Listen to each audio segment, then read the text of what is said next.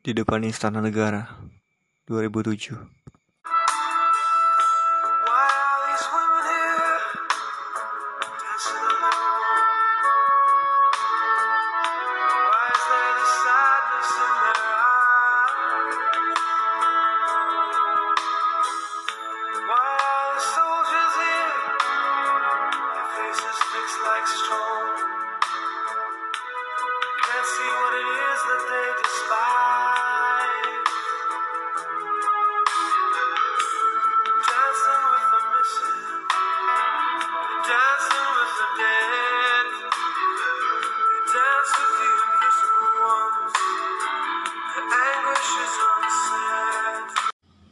Tempat tinggal Alex adalah sebuah pavilion kecil yang terpisah dari rumah utama di kawasan Jagakarsa. Sejak pindah kembali ke Jakarta, selain terlibat penuh dalam organisasi komisi orang hilang bersama Aswin, Alex juga bekerja paruh waktu sebagai fotografer di Harian Demokrasi. Ketika hubungan kami berubah perlahan menjadi kawan baik, aku belum pernah mengunjungi tempat tinggalnya. Baru kali ini Alex mengirim pesan melalui telepon seluler.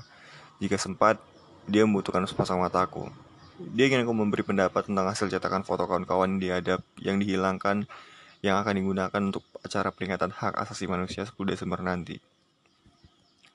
Dari teras pavilion aku bisa mendengar suara Sting yang menyanyikan lagu Day dan Salon.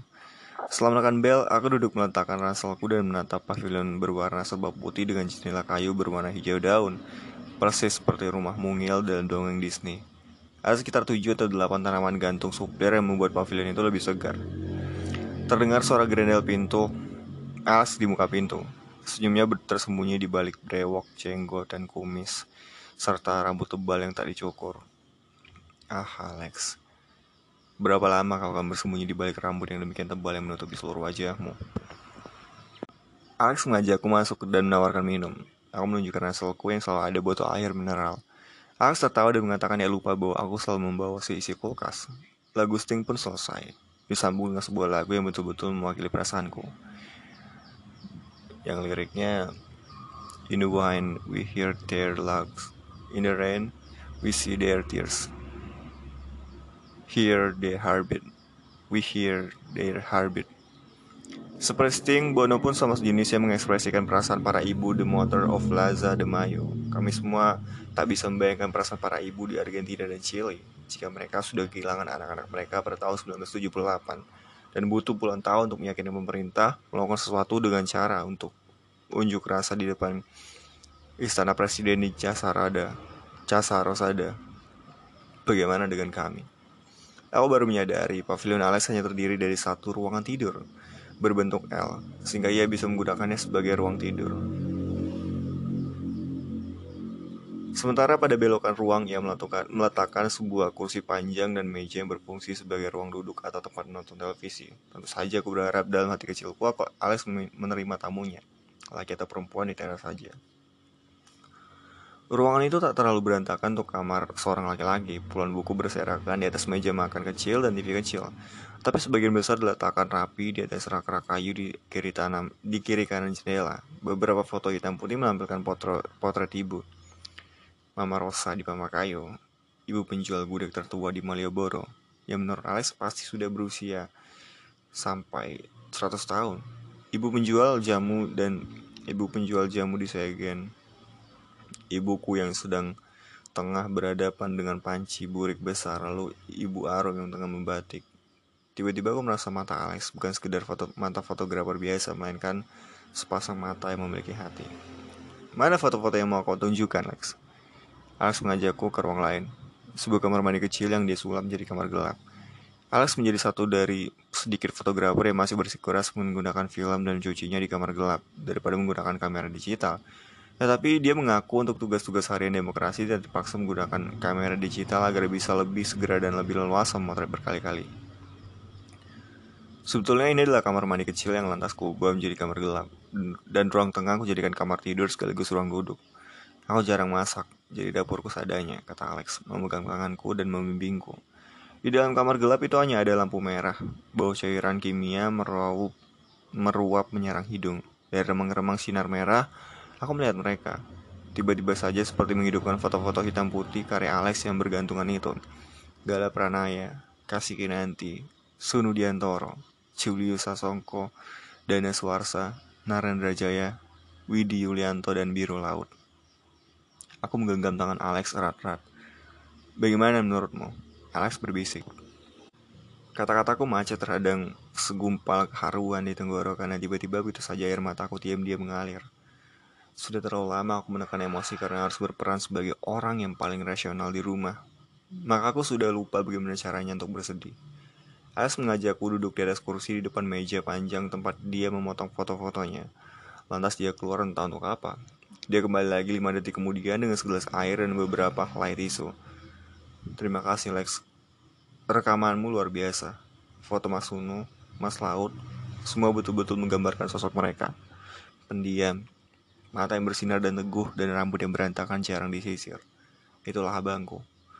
Maaf aku merindukan Mas Laut. Ini sudah tahun keempat mereka hilang dan tak ada kemajuan apa-apa. Kelihatannya pemerintah tak menganggap ini sebuah prioritas. Baru tahun keempat marah.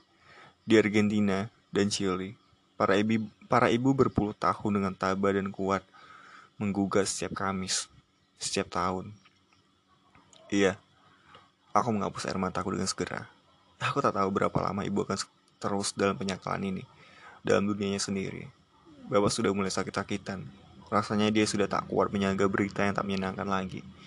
Jadi setiap kali aku ke Ciputat, aku hanya mendengarkan dengan menyenangkan mereka. Duh, panjang sekali kelihatan keluhanku. Untuk Alex mengenalku, aku bukan seorang noni keluh yang hanya bisa menceritakan daftar ketidakpuasan kepada dunia. Alex aku hanya berstatus kawan baik, tapi saat ini aku memperlakukan dia seperti seorang yang terlalu istimewa. Aku berdiri menjauhkan pelukannya dan menggosok-gosok air mataku yang masih mengalir. Asmara, dia menyentuh air mataku. Ada sesuatu yang harus kuungkapkan kepadamu tentang Mas Laut. Seketika aku berhenti menangis. Bau cairan kimia itu mendadak terlupakan. Detak jantungku seolah berhenti mendadak. Selama ini aku tak mampu membicarakan pesan laut padamu karena hal itu mengingatkan hari-hari kami disekap di bawah tanah. Maafkan cukup lama ini semua aku simpan. Alex menarik kursinya di hadapan kursiku. Dia memegang kedua tanganku dan menghela napas. Aku sudah menceritakan kepada keluargamu ketika kami disekap di kerangkeng bawah tanah. Ada dua hal yang belum kuceritakan, karena terlalu mengganggu tidurku.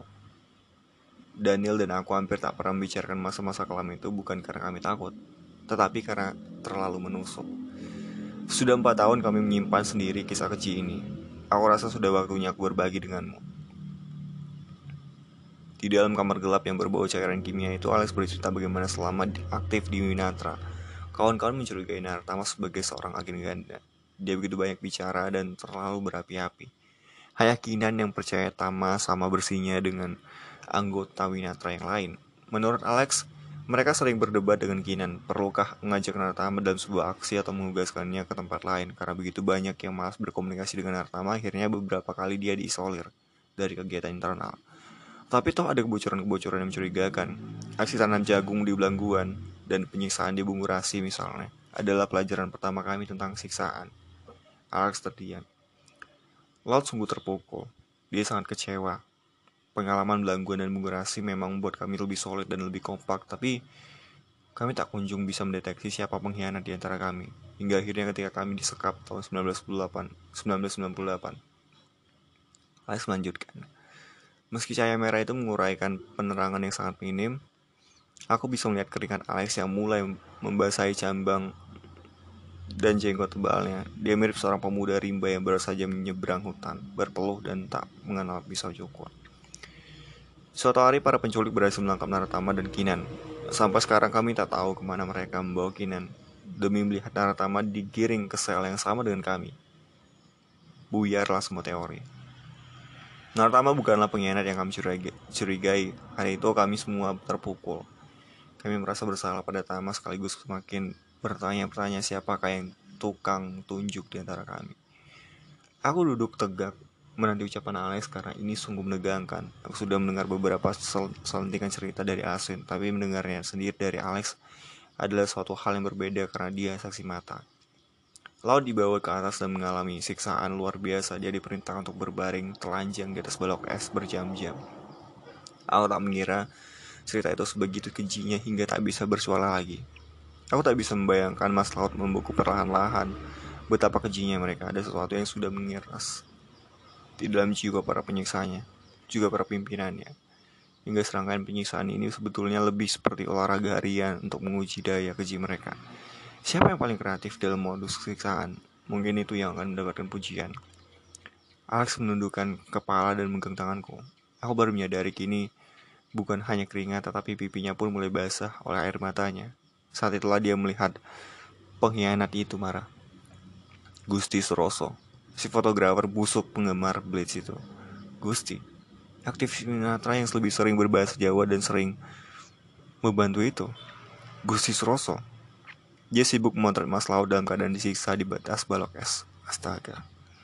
Itu momen yang meruntuhkan segala rasa percaya Laut kepada kebaikan. Ketika kembali ke dalam sel, dia sama sekali menolak berbicara sampai keesokan harinya, kata Alex. Tapi dia mencoba meyakinkan kami bahwa kita tak boleh kehilangan kepercayaan kepada kebaikan. Betapapun kami tengah melalui hinaan dan kekejian, aku bisa membayangkan Mas Laut mengatakan kalimat itu. Seorang kakak yang dalam di dalam darahnya terdiri dari optimisme dan keinginan untuk perbaik, memperbaiki Indonesia. Idealisme bangku yang sering bikin gregetan. Kami sama-sama kami sama-sama terdiam beberapa lama. Aku sengaja tak mau memaksa Alex untuk melanjutkan pesan Mas Laut. Dia pasti masih mencoba mengatasi trauma di siksaan 4 tahun lalu. Pesannya untukmu diucapkan hanya beberapa saat sebelum dia, Julius, dan Dana dijemput. Alex berhenti dan menggosok air matanya. Dia berkata, kalau sampai aku diambil dan tidak kembali, sampaikan pada Asmara. Maafkan aku meninggalkan dia ketika bermain petak umpet. Aku terperangah. Peristiwa masa kecil itu saat dia menghilang gitu saja saat kami bermain dan kode Morse itu masih saja diingatnya.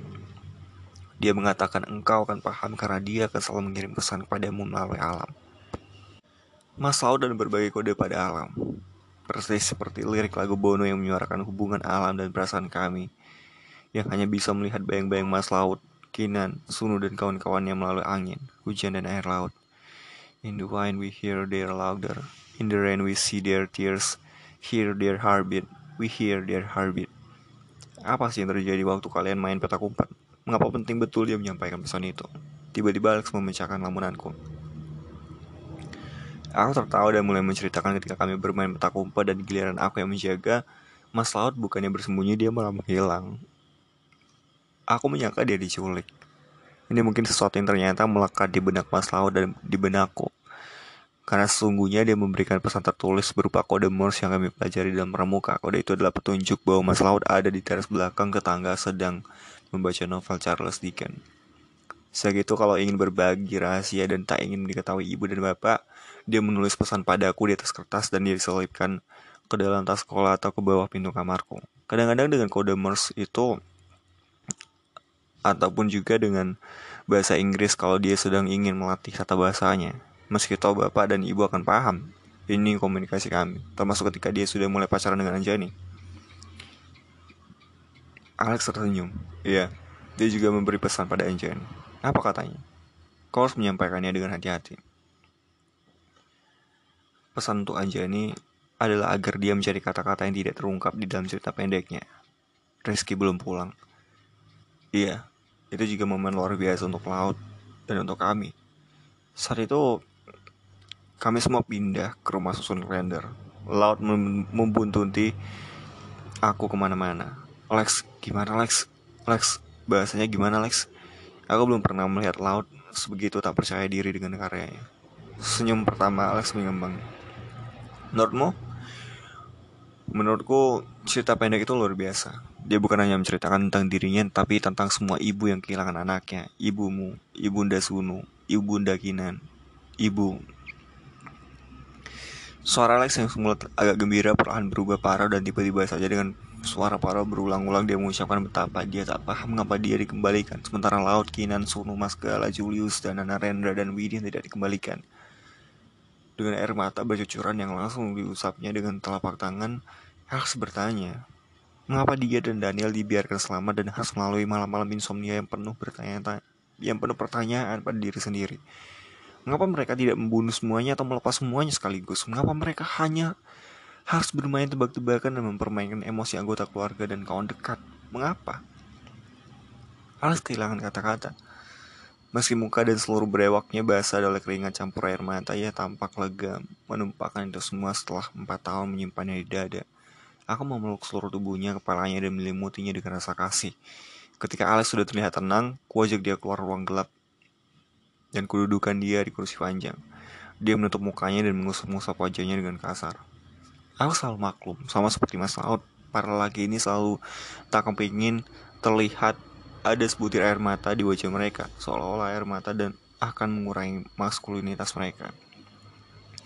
Tapi kaum ini sering lupa Menekan-nekan depresi dan rasa sedih sangat berbahaya. Aku membuka lemari es mungil di pojok ruangan dan mengambil dan membuka sebotol air mineral kecil. Dia segera menyambar botol itu dan meminumnya beberapa kali teguk hingga hampir habis. Aku duduk di sampingnya dan mengambil tangannya. Kau katakan pada Alex, tak penting mengapa mereka melepas Alex, Daniel, dan kawan-kawannya dan justru menahan yang lain dan mungkin membunuhnya. Yang penting adalah kekejian mereka harus ada ganjarannya secara hukum, tak cukup hanya dipecat dari mental terbuka. Ini persoalan nyawa. Yang pernah engkau dibebani rasa bersalah atau dosa karena kamu berada di sini. Aku memegang pipinya yang kini sudah lebat oleh rambut. Agak sulit untuk bertanya-tanya mengapa mereka tak membunuhku saja. Alex menjawabku dengan air mata, dengan mata yang masih basah. Aku menutup semua kecenderungan depresi ini selama bertahun-tahun dan baru belakangan aku menyadari ternyata Daniel dan Narata mengalami hal yang sama. Aku membersihkan air matanya. Dia tertawa dan menuntut agar aku merahasiakan yang kecengengannya. Ku balas bahwa ini bukan cengeng, tapi cara saya untuk berbagi. Percayalah aku bicara dengan dok. Aku bicara sebagai dokter. As menyandarkan tubuhnya ke kursi sambil memejamkan matanya. Dengar Lex, Aku ingin berbagi kabar denganmu. Kabar yang baik. As menoleh. Kedua bola matanya menyala kembali. Matanya hangat yang kau kenal. Ada apa, Mara? Aku diterima residensi. Ah, selamat, Mara. Sudah lama kau menginginkan bedakan? Aku menggeleng. Para madres yang dinyanyikan Sting dan juga Bono ini telah bukan banyak mata karena penculikan terhadap ribuan anak mereka juga terjadi di, di seluruh dunia, termasuk di Indonesia. Dan ingat pionir gerakan para ibu Plaza de Mayo itu, Azucena Villaflor, Esther Balestrino, dan Maria Eugene Spons. As mengganggu perlahan, yang juga diculik karena gerakannya berhasil menyita perhatian publik internasional. Tulang mereka ditemukan di sebuah pantai resort di Santa Teresita, utara Buenos Aires, dan tes DNA menemukan tiga tulang jenazah tersebut adalah tubuh ketiga ibu perkasa itu. Semua fakta ini bahkan menjadi bahan pemikiranku. Sejak pengalaman kita di Pulau Seribu, aku bertanya-tanya mengapa Indonesia selalu mengalami kesulitan mendeteksi tindak kriminal dengan menggunakan sains. Aku banyak berbincang dengan dokter Mawar dibayangkan. Negara sebesar ini hanya memiliki sekitar 300 dokter forensik. Aku memilih ilmu kedokteran forensik. Mata Alex membesar.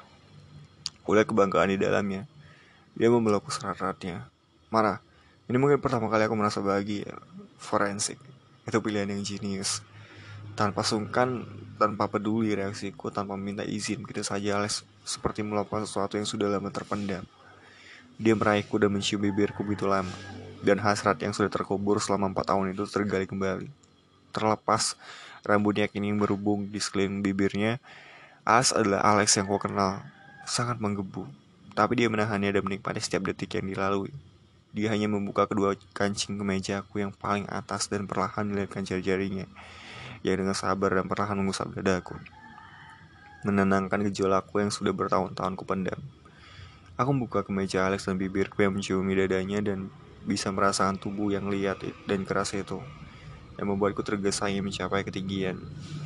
Alex menahan ketidaksabaranku. Dia memegang kedua tanganku dan perlahan-lahan membuka celana panjangku. Giliran dia yang menciumiku dari ujung kaki, paha hingga berlama-lama mengulum sudut tubuhku. Gerak dan lidah Alex yang memahami tubuhku itu membuat nyaris orgasme, tapi ternyata dia menahanku lagi. Terjar-jarnya yang sudah lama kurindukan itu kini menyusuri dadaku hingga perlahan-lahan menyentuh puting yang mengeras. Alex memegang, memang pantang menikmati sendiri karena baginya adalah sebuah dialog. Maka dia memastikan apakah aku juga mencapai tataran yang sama tingginya dengannya. Dia bereksperimen dari segala sudut, segala sisi, dan rajin mempelajari bagian manakah yang peka dari tubuhku. Kami sama-sama bersepakat dalam diam. bahwa hidup begitu pendek dan kami ingin mengisinya sepenuhnya. Berulang kali, berjam-jam.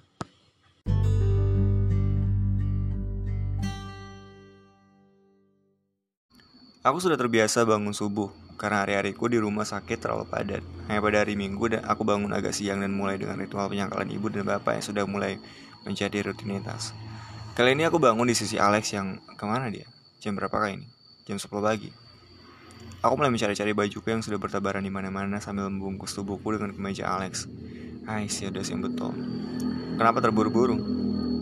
Tiba-tiba Alex muncul dengan nampan di tangan dan wajah yang bersih tanpa bereok jenggot dan kumisnya. Ah, mengapa kau syukur jenggot dan kumismu? Aku memeluk dan mencium bau krim di pipinya. Aku menyadari sepanjang malam kau gatal-gatal setiap kali aku mencium. Alex tertawa. Aku bikin telur setengah matang yang direbus 6 menit, sesuai kesukaanmu dan dua potong roti bakar. Kopi hitam tanpa gula dan tanpa susu. Aku menciumnya dan berterima kasih karena perutku memang sungguh kosong. Baru saja aku menghirup kopi hitam itu pas aku berdering. Ibu.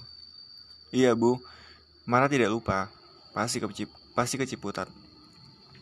Suara ibu terdengar tertahan-tahan. Mara, bapak jatuh.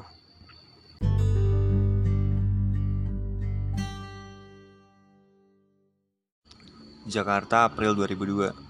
Mas Laut, ini hanyalah surat imajinatif yang kutulis di dalam hati dan kukirim melalui gerimis hujan yang kelak akan menguap. Entah bagaimana caranya aku tahu surat ini akan tiba di tanganmu. Bapak sudah menyusulmu pagi tadi. Peluklah dia karena beliau sangat rindu padamu. Empat tahun piring makanmu tak boleh kami singkirkan.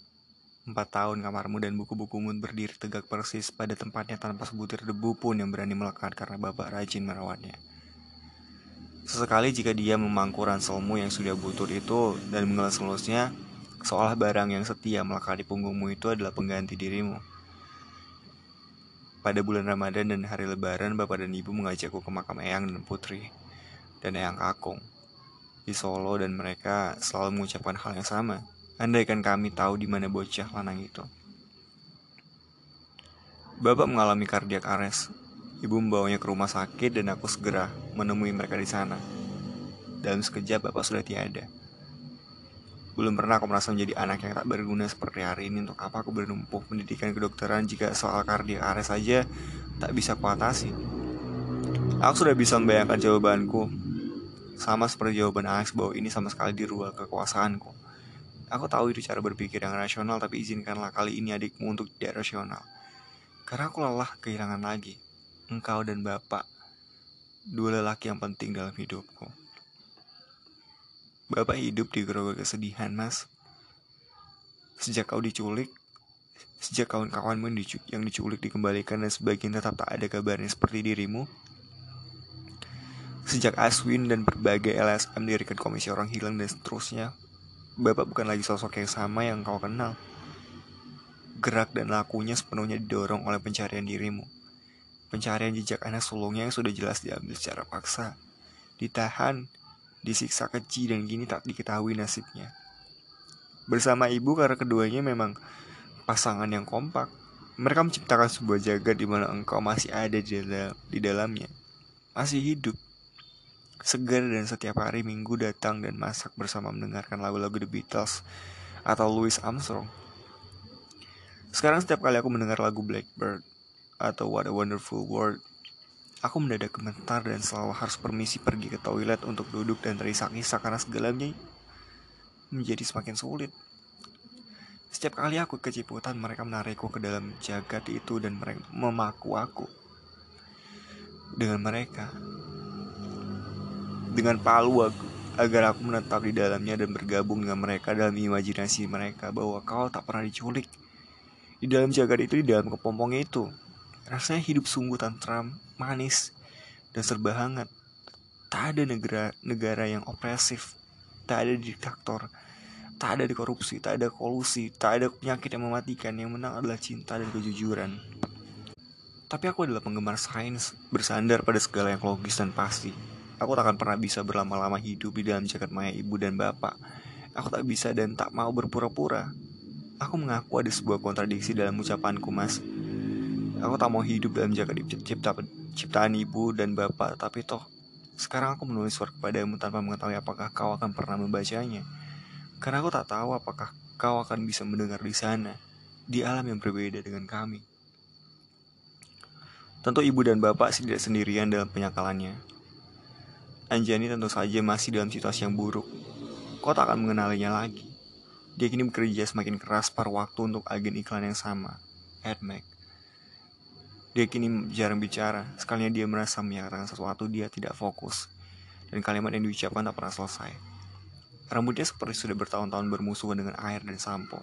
Padahal AdMax adalah iklan yang memegang produk kecantikan, sabun mandi dan sampo terkemuka. Yang artinya dia sering mendapat produk gratis, kulitnya penuh busik dan kuku jarinya hitam. Dengan penampilan kumuh seperti itu dan cara komunikasi yang mendadak kacau sejak kau bilang, aku masih kagum. Dia masih bisa berfungsi dan bekerja dengan energi yang prima. Kehidupan sosialnya memang nol, tapi dia hanya berkumpul sesekali dengan anggota komisi orang hilang atau masih datang makan malam di Ciputat pada hari Minggu jika ibu menelponnya untuk bergabung. Pada saat Anjani ikut makan malam bersama kami, bap maka bapak akan menambah piring, jadi lima buah. Piring dan kursimu akan selalu ada, dan tak boleh diambil siapa pun di dunia ini. Pada malam-malam seperti itu, Anjani tiba-tiba bisa berkomunikasi dengan baik, karena seolah kau ada di sana dan dia menjadi lebih tenang. Bapak dan ibu juga seperti seolah menjadi faktor penentu mengapa Anjani bisa berubah menjadi Jani yang wajar, yang kita semua kenal dan yang kita cintai cerdas, penuh kasih dan perhatian.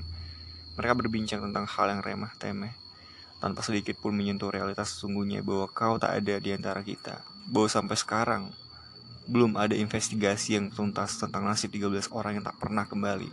Mereka berbincang seolah-olah kau sedang menyelip ke toilet sebentar dan akan kembali lagi bergabung dengan kita.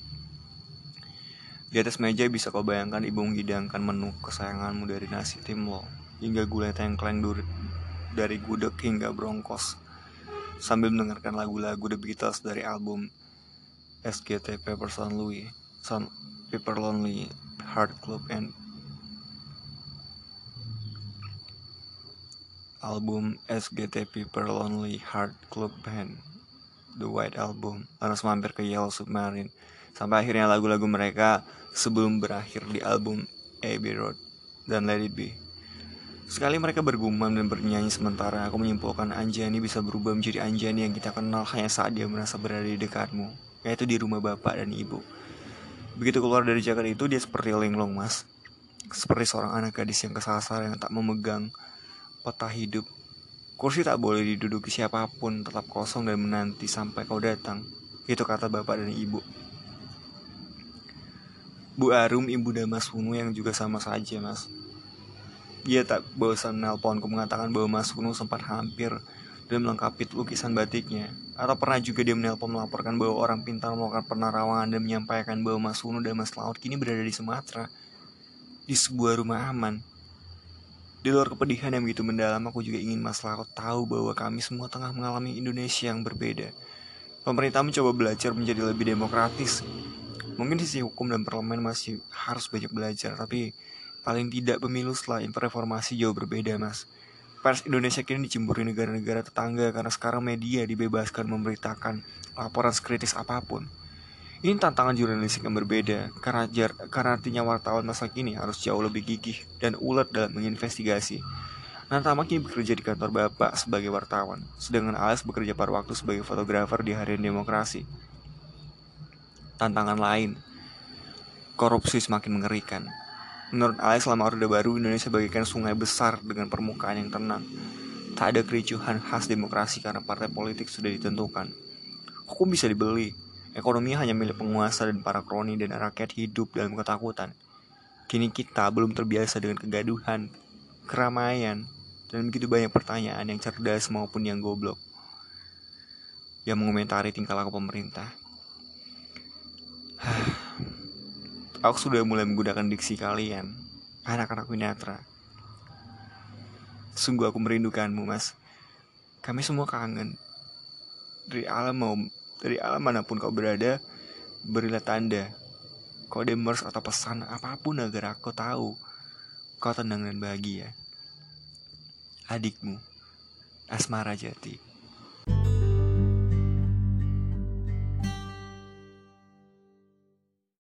September 2006 Angin New York di musim gugur sore itu meruntuhkan dedaunan pohon-pohon sepanjang 44 West 57. Aku berjalan melawan arah angin hingga jas panjangku hampir tak berfungsi karena aku lupa mengancingkan bagian depan. Aku sengaja ingin merasakan angin di pipiku dan bunyi kriuk daun merah terinjak langkah kaki warga New York yang selalu tampak terburu-buru mengejar uang. Langkahku tak sepanjang mereka dan pula tak tergesa. Aku baru saja selesai panel konferensi forensik terakhir ketika resepsionis hotel memberi pesan dari Peter Milne, liaison dari PBB. Malena Suarez dan Fiorella Rivas, para medres Argentina dari Plaza de Mayo bersedia untuk bertemu dengan kami. Ini kabar yang membuat dadaku menggelak, menggelegak. Aku segera berjanji bertemu dengan Alex dan Daniel di sebuah warung kopi tepat di seberang hotel bersejarah, Algonquin Hotel. Ini kabar yang membuat dadaku menggelegak. Sebetulnya Aswin hanya bisa mengirim dua orang untuk menjadi peserta pleno Komisi Sosial Budaya, Kebudayaan dan Hak Asasi Manusia PBB, tapi kebetulan aku ditugaskan untuk mengikuti seminar ilmu kedokteran forensik internasional. Maka Aswin juga meminta aku hadir dalam pertemuan dengan para medres Argentina jika mereka memang bersedia meluangkan waktu dengan kami. Dari area yang berlawanan aku melihat Alex bersama Daniel yang baru menghabisi rambutnya seperti tentara. Dia tetap terlihat seperti pemuda Manado yang perlente, kelimis dan bersih. Alex langsung memelukku agak, lama, agak lama sambil mengatakan kabar baik, kabar baik.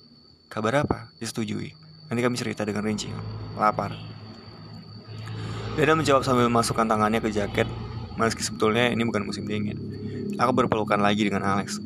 Kami memang sudah lebih dari seminggu tak bertemu karena aku lebih dulu berangkat ke New York. Kami memutuskan mencari warung makan sambil membicarakan kabar terbaru dari tanah air pekan lalu, sastrawan Pramudia Anantatur wafat. Alex menyayangkan karena dia amat ingin berada di Jakarta untuk memotret peristiwa penting itu. Aku menghiburnya dengan mengatakan bertemu dengan dua madres dari, Argentina, dari Argentina ini juga penting. Kami berjalan agak jauh karena Daniel bersikeras sore itu adalah giliran menikmati masakan Asia. Karena dia sudah bosan dengan hambarnya makanan barat. Maka kami berambisi menyusuri jalan demi mencari warung makanan Thailand atau Cina atau mie ramen atau bahkan makanan gerobak yang banyak bumbu. Alex tak terlalu rewel karena sudah tiga hari mereka tersedak setiap kali melihat warga-warga harga-harga New York yang sungguh tidak manusiawi. Akhirnya kami beruntung menemukan warung ramen yang terlihat tak terlalu mahal untuk ukuran New York, tapi lumayan menyedot persediaan dolar kami yang terbatas. Udara musim gugur yang berangin sore itu membuat kami tak terlalu peduli betapa ramen itu tidak dikupuri cabai rawit atau sambal pedas. Jadi, apa kabar baiknya? Setelah kami memesan ramen berkuah merah yang dianggap pedas bagi lidah New York. Tadi Daniel fasih sekali berbicara di komisi ketiga keren. Aku Alex menepuk-nepuk bau Daniel. Bahasa Inggris yang sudah nyaris seperti nanti speaker dengan kosakata yang elegan. Hah, tai lah kau. Ngana sudah berdebar ini. Jantung tak beres. Alex malah sibuk memotret setiap gerak gerikku. Lalu, langsung disetujui marah. Langsung dibawa ke pleno. Daniel berseru. Tidak dimentahkan lagi. Langsung ke pleno. Aku menganga. Langsung komplain dan disetujui. Para medres berhasil mendorong mereka membuat konvensi anti penghilangan paksa. Aku langsung memeluk Daniel yang gundul itu.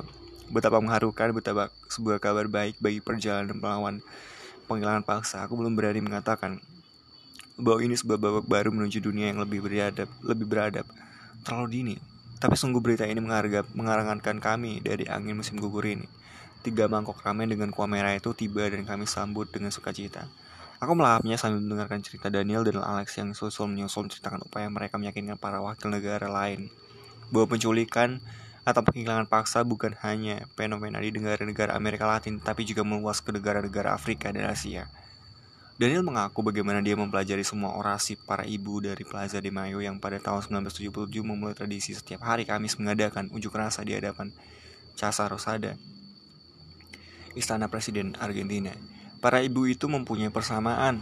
Anak mereka hilang diculik dan tak tahu apa yang terjadi dengan mereka. Maka para aktivis dari berbagai negara bertahun-tahun mulai ikut mendukung para ibu Plaza de Mayo yang berbicara di Jenewa untuk meyakinkan sidang bahwa mereka membutuhkan konvensi baru. Perjuangan itu berhasil tahun lalu ketika dunia dua madres bas dahsyat berbicara dengan semangat dan fasih betapa ini sebuah bentuk teror dan kekejian yang sudah digunakan di seluruh dunia. Lazimnya oleh pemerintah diktator dan kedatangan Daniel dan Alex ke New York mewakili komisi adalah memberi testimoni dan mendukung pengesahan konvensi. Ini kemenangan besar, dan kami semua layak merayakannya dengan mangkok ramen kedua. Seandainya kami tak berjanji untuk bertemu dengan ibu kedua ibu hebat malam ini, kami pasti akan memesan sake.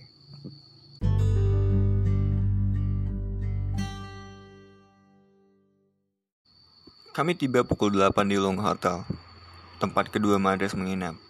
Malena Suarez dan Verola Rivas turun dari lift 5 menit kemudian didampingi Peter Melna dan salah seorang keponakan Malena. Untuk ibu yang sudah berusia hampir 80-an tahun, mereka luar biasa kuat dan sigap, masih bisa melakukan perjalanan jauh dan begitu banyak energi tapi tetap saja hangat. Malam itu, meski kami baru saja bertemu, kedua ibu memeluk kami satu persatu. Mereka langsung memuji Daniel yang berbicara begitu fasih dan menyebut Alex sebagai cucu angkat karena namanya seperti nama laki Amerika Latin. Ditemani teh panas dan carrot cake yang dipesankan Peter, kami mendengarkan bagaimana Malena dan Fiorella sebagai para ibu yang kehilangan anak-anaknya langsung saja ikut gerakan yang dipimpin oleh sang banyak ibu. Di antaranya Azucena Villaflor, De, Vicente, De Vincente, Esther Balestrino, dan Maria Eugenia Ponce. Setiap hari Kamis mengenakan sehelai kain putih penutup kepala berjalan-jalan di hadapan istana presiden. Setiap hari Kamis dalam keadaan sehat atau sakit, mereka tak akan absen berdiri di depan istana. Mereka mempunyai aturan tak boleh berkumpul di muka istana lebih dari dua orang. Kata Fiorella dengan aksen Hispanik yang kental dan suara berat dan serak. Ia bertubuh besar agak subur tapi tampak tegap dan untuk usianya. Lalu kami kan tak bodoh, kami akali mereka. Dua madres maju jalan, lalu menghilang. Menyusul dua madres berikutnya. Menyusul dua madres berikutnya. Lama-lama seperti barisan madres yang berjarak jauh dan polisi tak bisa apa-apa dengan siasat kami. Dia mengenang peristiwa 1978 silam. Madre, di Buenos Aires begitu represif. Di negara kami sedang mencoba untuk menjalankan informasi, tapi top protes kami tak didengar. HAM seolah belum menjadi prioritas, jadi kami ingin Madres datang suatu hari berbagi dia, berbagi cerita. Demikian Alex dengan suara merdunya yang menaklukkan hati semua ibu. Ay, ay, ay, sekali jadi cucu menantu. Alex, cucu perempuanku cantik-cantik. Malena tertawa terkekeh, rambutnya yang berwarna perak itu berkilatan terjilat lampu dan matanya yang biru sungguh tajam dan menunjukkan keinginan yang teguh. Dengar, saat kami di Jenewa, Aswin sudah menyampaikan undangannya untuk ke Jakarta dan kami berjanji akan datang jika perjuangan menjadikan kasus penghilangan paksa menjadi konvensi. Sekarang. Malena membuka kedua tangannya. Kita bisa sedikit menghela napas lega. Konvensi tercapai dan kalian di Indonesia dan juga kawan-kawan lain harus bisa meyakinkan pemerintah bahwa kasus kalian harus dituntaskan. Kami semua terdiam. Aku sama sekali tak bisa berbicara apa-apa karena melihat energi kedua Oma. Dia masih bisa melakukan perjalanan jauh yang suaranya lantang dan semangatnya berkobar. Sungguh menakjubkan. Aku sungguh, aku sungguh merasa kerdil di hadapan kedua madre ini, menghadapi buku yang terus-menerus dalam penyangkalan. Aku sudah putus asa sehingga tak percaya bahwa mereka begitu gagah menghadapi ancaman di hadapan mata, hanya karena mereka terus-menerus menggugat tentang anak-anak yang hilang. Kau kah dokter forensik yang disebut-sebut Aswin? Malena bertanya. Aku mengangguk. Dan kau handsome boy? Tanya Fiorella. Saya berharap suatu hari beruntung bisa hidup bersamanya. Haha, romantis sekali. Kedua oma berseru dengan gembira. Orang-orang Amerika Latin memang menghidupkan hidup sesuai dengan nama-nama mereka yang terasa berkibar melawan angin dan lagu-lagu yang menyentak. Aku tersenyum menjelaskan, Alex sebenarnya adalah survivor, Madre. Mereka sama-sama korban penculikan seperti kakak saya laut. Mereka semua disekap di sebuah tahanan di bawah tanah dan disiksa. Sebagian dilepas dan sebagian tak terdengar nasibnya. Kau kehilangan kakakmu? Tanya Amale, tanya Malena, menatap lekat. Aku mengangguk. Entah mengapa aku susah bicara. Ada sesuatu yang menahan tenggorokanku. Pada tahun-tahun pertama Stefano diculik, saya selalu duduk di kamarnya dan membayangkan dia dari sana duduk di jendela, membaca buku kesukaannya. Kata Malena memandangku lekat seolah memahami apa yang sedang kuhadapi. Saya sulit sekali membiarkan adik-adiknya menggunakan kamar Stefano dan masih belum bisa menerima bahwa dia ada kemungkinan tewas dibunuh. Aku mencoba menahan segala yang akan tumpah. Bibirku bergerak seperti memiliki nyawanya sendiri. Apa yang dikatakan Malena adalah gambar yang terjadi pada bapak semasa hidupnya. Ibu kini masih melakukan hal yang sama, masak untuk Mas Lau dan kini dialah yang membersihkan kamarnya. Pada satu saat, Mikaela di perempuan Stefano mengajakku berbicara. Dia berkata bahwa dia akan selalu merindukan Stefano dan dia juga ikut berjuang bersama Made ke depan istana presiden setiap hari Ming, setiap hari Kamis. Tapi Mama, demikian kata Mikaela. Ingatlah, aku juga anakmu. Roberto juga merindukanmu. Tolong tetap kami juga sesekali. Tiba-tiba saja aku tak bisa menahan air mata. Air mata ketika melihat kali, ketika kalimat yang sudah lama aku tekan sekuat tenaga itu di, diucapkan olehnya. Aku menutup wajahku karena seisi karena sesi semacam ini tak boleh terjadi. Kami ditugaskan untuk mengundang mereka secara resmi datang ke Indonesia bukan untuk mengadu persoalan pribadi dengan geregatan aku mengusir-ngusir air mataku dan mengucapkan maaf sebesar-besarnya. Malena buka tangannya dan langsung memelukku. Aku merasa tubuhku meleleh seperti es krim yang terkena selajur cahaya matahari. Ibu ya baru ku kenal 15 menit ini tiba-tiba seperti seorang ibu. Mungkin ini tidak adil tapi aku ingin sekali ibuku memahami perasaanku bagaimana Fiorella dan Malena langsung gitu saja memahami diamku sebagai sebuah luka yang dalam. Jangan sedih. Ibumu pasti sedang mengalami yang kau yang kau alami. Dan kamu harus mengatakan bahwa kamu butuhkannya. Dia bukan melupakanmu. Dia menanggung luka yang tak tersembuhkan karena ketidaktahuan jauh lebih keji. Kita tak bisa berdoa ke makam anak kita. Kata Malena mencium ubun ubunku. Aku mengangguk dan sekali lagi berterima kasih. Suasana kembali hangat karena Peter memesan triple coklat Chang's Cooking. Ini bukan koki biasa, kata Peter melihat wajah Daniel terbelalak karena ukuran koki yang besarnya dua kali dengan dua kali tangan lelaki. Ini cookies yang mengandung bourbon, vanilla yang dicampur dengan larutan coklat. Eh segera dimakan karena enak selagi hangat. Sembari menikmati cookies dan kopi pahit, kami kemudian mendengarkan Fiorella bercerita awal perjuangan mereka ketika sebagian masyarakat Argentina yang semula sangat takut memperlihatkan simpati atau terkadang tak peduli karena tak mau pusing. Tapi lama-kelamaan karena pemerintah makin represif dengan berani mereka memperlihatkan dukungan terbuka. Yang paling penting untuk langkah awal adalah menyebarkan kesadaran pada masyarakat bahwa ini bukan persoalan pribadi.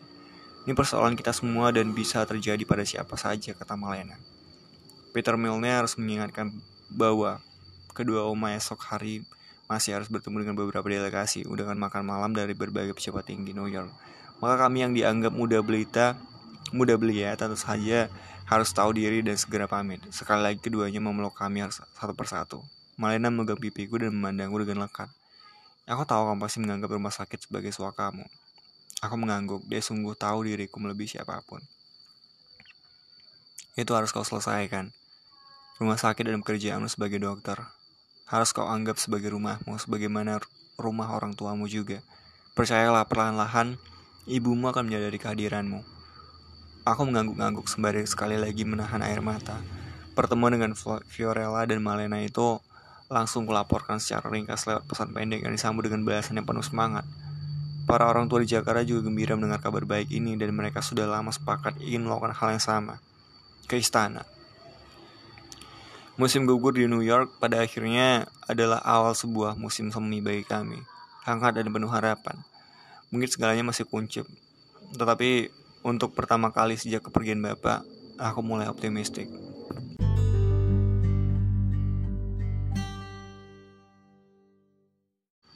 Sebuah Kamis yang gelap, Ciputat yang gelap. Aku berdebar-debar membuka pintu rumah dan langsung memanggil-manggil ibu. Ke mana ibu? Ke mana Mbak Mar? Hari sudah jam 7. Mengapa lampu semua padam? Aku menyalakan lampu ruang tengah dan segera mencari ibu ke dapur. Gelap dan kosong. Tak ada tanda-tanda Mbak Mar maupun ibu yang melakukan kegiatan apa pun. Lampu dapur segera aku nyalakan, barulah kemudian aku menyadari suara lengahan ibu di kamar Mas Laut. Sekejap aku terbang ke kamar Mas Laut dan menemukan ibu yang tengah mencoba bangun dari tempat tidur Mas Laut. Di atas dadanya terdapat cerita pendek Mas Laut yang dibingkai. Aku menghela napas lega dan segera memegang dahi, dada, dan merasakan denyutnya. Semua normal. Ibu kenapa pada gelap? Mbak Mar ke mana? Oh, ibu perlahan, ibu perlahan terbangun. Ibu mimpi aneh. Mbak Mar tadi permisi ponakannya sakit, jadi dia libur satu malam. Kau tidur di sini karena pasti lah bu. Kenapa lampu pada semua mati? Ibu tertidur nak, jadi lupa menyalakan lampu. Ibu tadi membaca cerpen masmu, sedih, Kelihatannya waktu dia menulis dia tahu ibu akan seperti itu kalau dia tak kembali. Aku berupaya memindahkan cerpen yang dibingkai itu ke atas meja, tapi ibu menolak dan memeluknya. Kau dari mana? Baju ireng semua. Kan dari depan istana negara, Bu. Kamisan. Kami semua mengenakan baju hitam dan payung hitam. Ibu yakin tidak mau ikut. Ibu terdiam dan menatap bingkai cerita pendek Mas Laut. Reski belum pulang. Di dalam cerita ini tokoh ibu tak kunjung mengatakan Rizky tidak kembali. Kamu tahu kenapa? Aku menghela napas. Apakah kita harus masuk ke jagat itu lagi, Bu? Karena ibunya tak mau menerima kenyataan bahwa Rizky sebetulnya sudah tewas. Ibu menunduk, tangannya bergetar mengelus-ngelus bingkai kaca itu. Kamu tak akan tahu ber kamu tak akan tahu beratnya kehilangan anak. Aku juga kehilangan abangku, Bu. Mas Laud adalah kakak, kakak yang sangat dekat denganku. Aku mulai tak tahan dan teris dan tersingsung dengan ucapan ibu. Aku juga kehilangan bapak dan yang ibu perlu tahu, aku juga kehilangan ibu. Tiba-tiba saja ibu menegakkan kepala dan memandangku di antara wajahnya yang semerawut. Matanya berkaca-kaca. Ibu tadi bermimpi. Rasanya Mas Lau duduk di sini, persis di tempatmu duduk sekarang, di tepi tempat tidur. Dia kelihatan kurus, badannya kok penuh biru lebam. Ibu tanya, kenapa nak? Kok kamu habis jatuh? Mas Laut menjawab, aku nggak baba bu, aman, tantram. Lalu dia memeluk ibu sambil bilang, ibu jangan melupakan anak ibu satu lagi. Dia butuh ibu. Bukannya ibu yang butuh dia. Janji ya bu, itu anak ibu satu-satunya sekarang. Ibu mengucapkan itu semua sambil mengusap pipiku yang sudah sangat basah. Entah dari mana datangnya Mas Lau sampai tahu perasaan hatiku. Aku sungguh kagum betapa dalam kematiannya. Dia tetap terus-menerus hidup.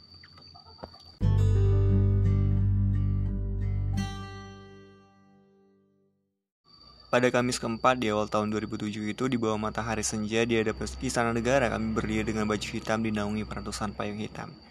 Kami tak berteriak atau melonjak, melainkan bersuara dalam diam. Keringat matahari sore membuat baju kami koyok, tapi itu malah membuat suasana semakin goyok. Bram dan Aswin memberi pengarahan pada awal. Sementara Daniel memegang tuas sesekali memberi orasi pendek meski satu dua polisi gelisah karena para pengemudi mobil yang berlalu jadi berjalan perlahan menjadi karena kepingin menonton. Nana Tama dan bersama Beberapa wartawan asing dan lokal bergerombol memotret, merekam dan mewawancarai para orang tua Bram dan Aswin. Alex mencoba merekam foto para ibu, kakak, adik, keponakan, istri, kekasih yang memegang 13 foto-foto mereka yang belum kembali.